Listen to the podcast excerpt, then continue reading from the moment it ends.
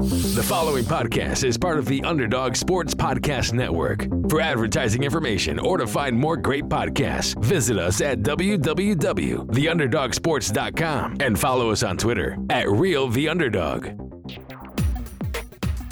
Hey everyone, welcome to another episode of Three Point Stance. This is uh, not rocket science. We take a topic, we give you three quick, quick points, get you in, get you out. Today I'm talking about why the Colts might be, and I stress might be, better off without Andrew Luck and with Jacoby Brissett. Do I think they're better this season? No, but they might longer term be better off, and I'll give you three reasons why. First and foremost, uh, it's the salary. Uh, Jacoby Brissett, uh, even with the extension, now he's making $15 million a year. That's half of what Andrew Luck was making, a little less than half actually, which gives the Colts the opportunity to extend more important players. Uh, when I say more important, not more important than Andrew Luck or Brissett, I mean additional players that they might not have been able to extend. They can build their defense. We saw what they did in the offseason this past season with uh, with Houston coming coming to town. Uh, they can make similar aggressive moves next year while Brissett's salary is lower. Um, you know, the building of the offensive line, that's important, but that brings me to my second point. Uh, the Colts, for decades, with Peyton Manning and with Andrew Luck, they relied too heavily on just having a really good quarterback, an all pro quarterback.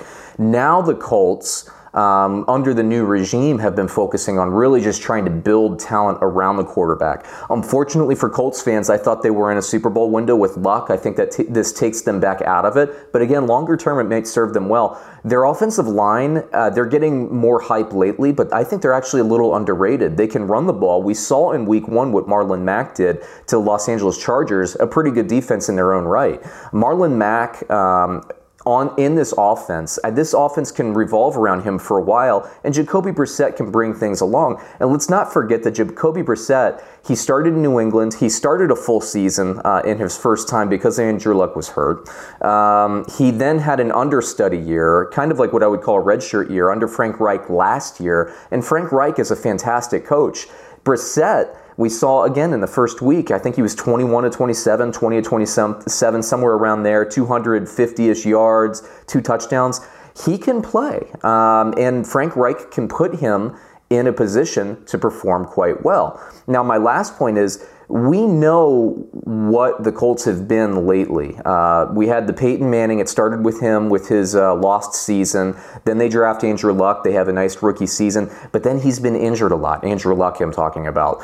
Well, Jacoby Brissett, we don't know yet. The jury's still out, but he could be more durable than Andrew Luck. And the bummer of the last few seasons for the Colts is that it's really just been, hey, is Andrew Luck healthy? Is he not healthy? How good is this team going to play? Well, we'll see if Andrew Luck can withstand the full season of beating. Uh, Brissett with a stronger offensive line, a stronger run game, and a lot of passing targets in the offense. You have Funchess, you have T.Y. Hilton, you have Ebron, you have Doyle, uh, young guy Parris Campbell. You have a lot of weapons to surround Jacoby Brissett, who's making less money with a great head coach in Frank Reich you know, the Colts could be okay. Do I think they're better? No, but long term, it might serve them well. So, this is another episode of the Three Point Stance. Uh, if you're watching on YouTube, please subscribe to the channel. If you're listening to us on iTunes, please subscribe to the channel. Uh, and we'll be back with another episode soon.